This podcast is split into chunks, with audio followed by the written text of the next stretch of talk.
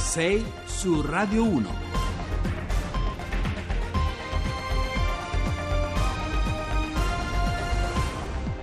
Buongiorno, ben trovati a 6 su Radio 1, venerdì 11 maggio, sono le 6 e 8 minuti, Giovanni Acquarulo al microfono, c'è una data sul calendario oggi che vale la pena raccontare, il giorno in cui 40 anni fa entrò in vigore la legge 180, la legge che restituì dignità, diritto di cittadinanza, visibilità al mondo della sofferenza mentale che fino a quel momento viveva confinato nel buio dei manicomi al guinzaglio della pazzia, come canta in una sua canzone Francesco De Gregori. Ma poi torneremo a battere il sentiero tutto in salita che porta alla formazione del nuovo governo targato Lega Movimento 5 Stelle, ci sposteremo nel campo eh, del centro-sinistra dove è ora il Partito Democratico che è alla ricerca di una difficile, difficilissima ripartenza. Nella nostra prima parte però eh, a prendere la parola sarà il mondo delle donne, ci occuperemo di calcio femminile e del Festival di Cannes, due ambiti, due storie dove l'onda delle donne, appunto il protagonismo delle donne scompagina ruoli soprattutto nel mondo del calcio, ruoli che sembravano assegnati assegnati per destino dalla notte dei tempi. Allora vi ricordo subito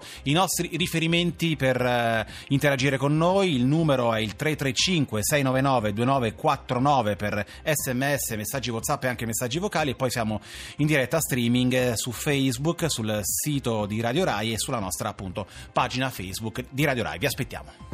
6 su Radio 1.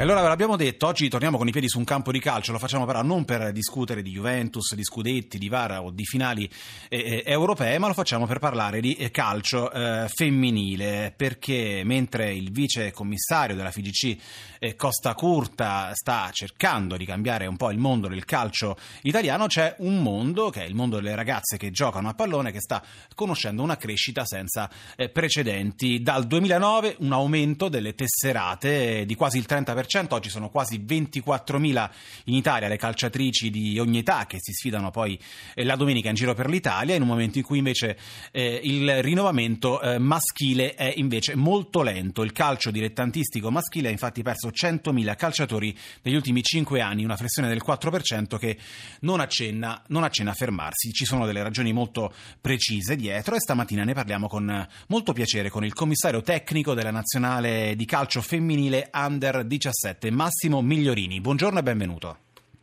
Buongiorno, grazie. Allora, eh, lei peraltro oggi si trova eh, Migliorini in Lituania, non a caso perché la nostra nazionale partecipa in questi giorni al campionato europeo eh, di categoria. Allora, Migliorini, da dove nasce questo boom di vocazioni, diciamo, al femminile per il mondo del calcio?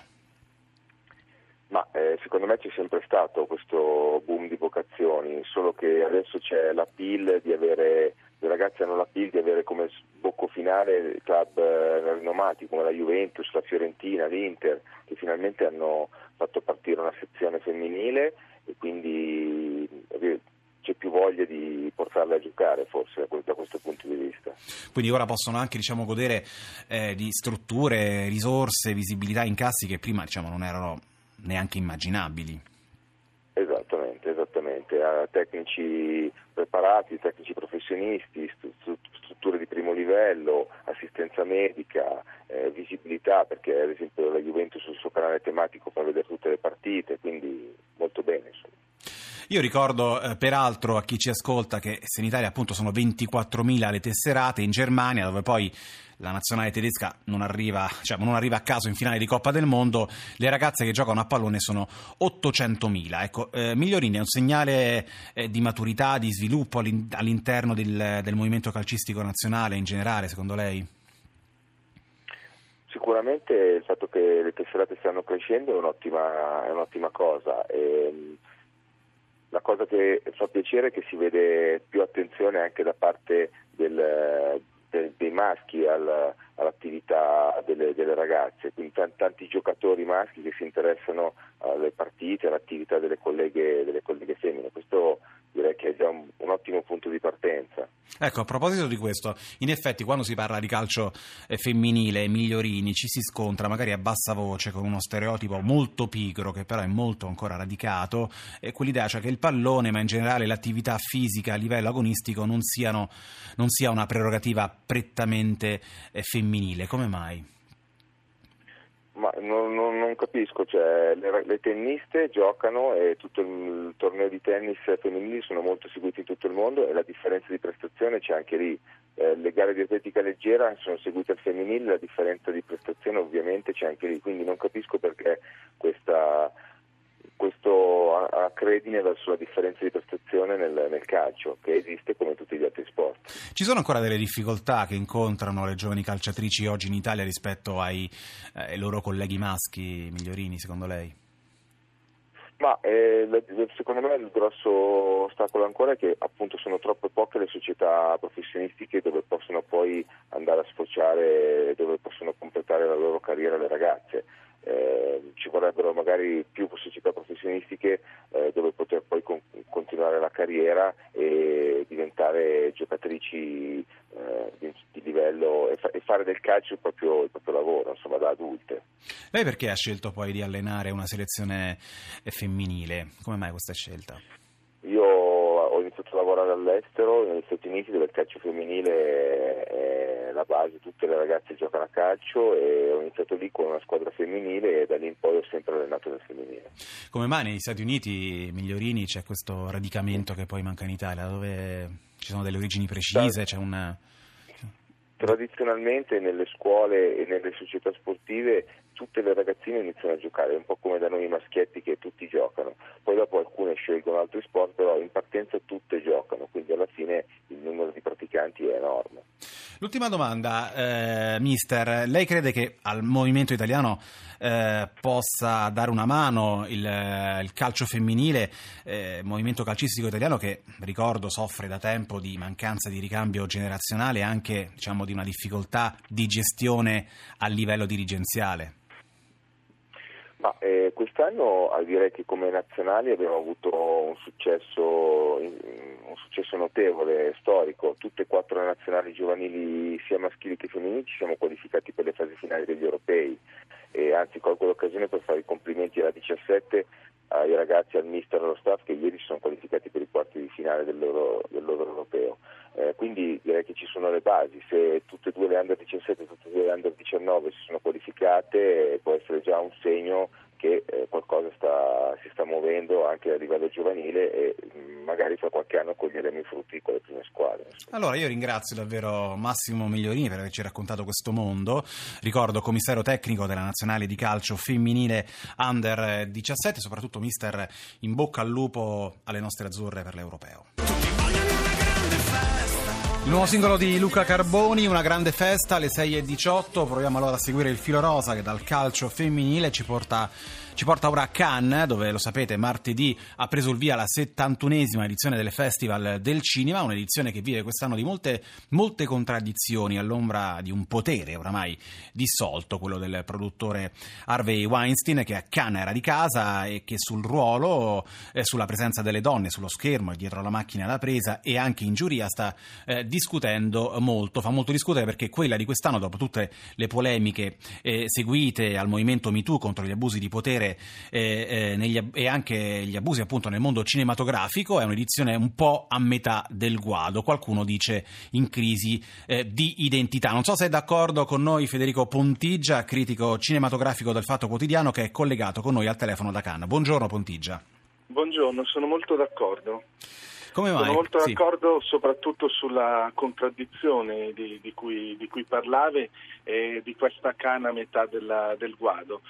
Beh, eh, è una situazione che la stessa presidentessa di, di giuria, che Blanchett, ha, ha, definito in evoluzione. Ci vorrà del tempo perché questa rivoluzione femminile appena iniziata sortirà i, i propri frutti e soprattutto eh, il primo anno del post Weinstein è stato per definizione stessa del delegato generale Thierry Fremont una, un terremoto inizialmente. A me fa anche sorridere, anche se non ci sarebbe nulla da sorridere, che Cannes quest'anno se ne esca con una, una hotline, un numero dedicato anti-moleste, dopo aver avuto per tantissimi anni ben evidenziato in testa alla propria agenda il cellulare di Harvey Weinstein, appunto. È un anno di profonde contraddizioni. Eh sì, allora Pontigia, peraltro, eh, appunto, bene Kate Blanchett, presidente di giuria, eh, per guidare appunto un'edizione Guarda al cambiamento, però poi alla fine, come ha fatto notare eh, qualcuno, il Guardian, ad esempio, su 179 film selezionati, solo 18 vantano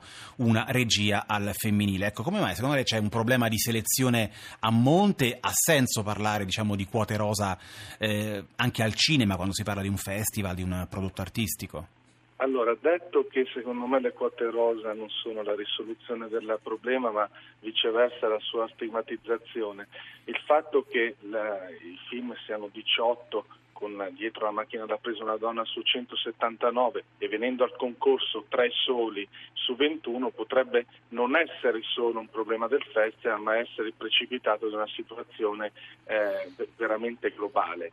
Ecco, ci starebbe questa dire, eh, disassunzione di responsabilità se non che le giurie hanno una connotazione viceversa molto femminile e qua allora appare, appare il problema in, in, tutta la sua virulenza, cioè quasi un'escusazio non petita questa eh, dire, maggioranza delle donne in giuria chiamata a giudicare film per lo più diretti da uomini, c'è qualcosa che non, qualcosa che non va e qualcosa che, che non va a tal punto che come dire, tutte queste aporie, queste contraddizioni, queste difficoltà stanno per ora facendo parlare più dei film stessi. Allora, torniamo sul, eh, sui cinema, sul, sulle pellicole, appunto sui titoli, al sì. di là dei cortocircuiti che abbiamo, che abbiamo evidenziato. Eh, ci sono due autori italiani in concorso, Matteo Garrone e Alice Rorvacher, poi c'è anche eh, Valeria Golino. Cosa porta a Cannes il cinema italiano quest'anno? Che storie sono? Partiamo da queste due donne innanzitutto, ricordando che a Cannes la Palma d'Oro per ora l'ha vinta solo una, Jane Campion, che poi premiò proprio l'opera precedente di Alice Rohrwacher, Le Meraviglie. Quest'anno l'autrice italiana torna in competizione, torna per la Palma d'Oro con Lazzaro Felice, passerà domenica in, in concorso. Viceversa la collega Valeria Golino all'opera seconda dopo Miele gareggia nella parallela a certain regard eufo- con euforia e euforia che dir si, si, voglia. C'è un altro italiano molto, molto atteso, passerà questo settimana prossima, il 17, Dogman di, di Matteo Garrone e proprio poche ore fa abbiamo saputo uh, dall'America, a dire la verità, che dopo questo film a novembre inizierà la, la produzione di un altro titolo molto atteso, Pinocchio. Quindi la compagine è abbastanza agguerrita abbiamo alla, alla Kenzenet, una sezione parallela della, del festival, altri due italiani, Stefano Savona è già passato dalla strada dei Samuni, passerà anche Troppa Grazia di Gianni Zanasi in chiusura. Ecco, la, la cartina al tornasole del cinema italiano qua sulla Croisette è sicuramente positiva, più positiva che se rimaniamo a vederlo in parte.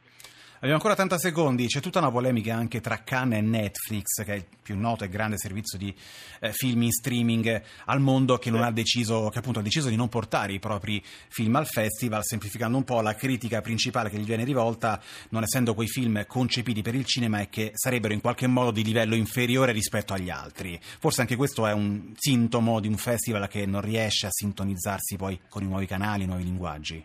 Sì, in realtà il problema è leggermente diverso eh, Cannes richiede per i film in concorso un'uscita certa in sala. Sì. Netflix non la può concedere perché se uscisse in sala prima di arrivare in streaming ognuno di questi film dovrebbe attendere tre anni per la legislazione francese. Bene. Che succede però? È stato ad aprire il festival con Kate Blanchett Martin Scorsese. Martin Scorsese ha in cantiere, lo vedremo l'anno prossimo, un film proprio prodotto da Netflix, The Irishman. Cosa facciamo l'anno prossimo? Non invitiamo Scorsese perché è un film pagato Netflix allora, io ringrazio Federico Pontigia, critico del Fatto Quotidiano. Ora, come sempre, c'è l'Onda Verde. Noi torniamo subito dopo con le anticipazioni del giornale radio delle 7. Restate con noi.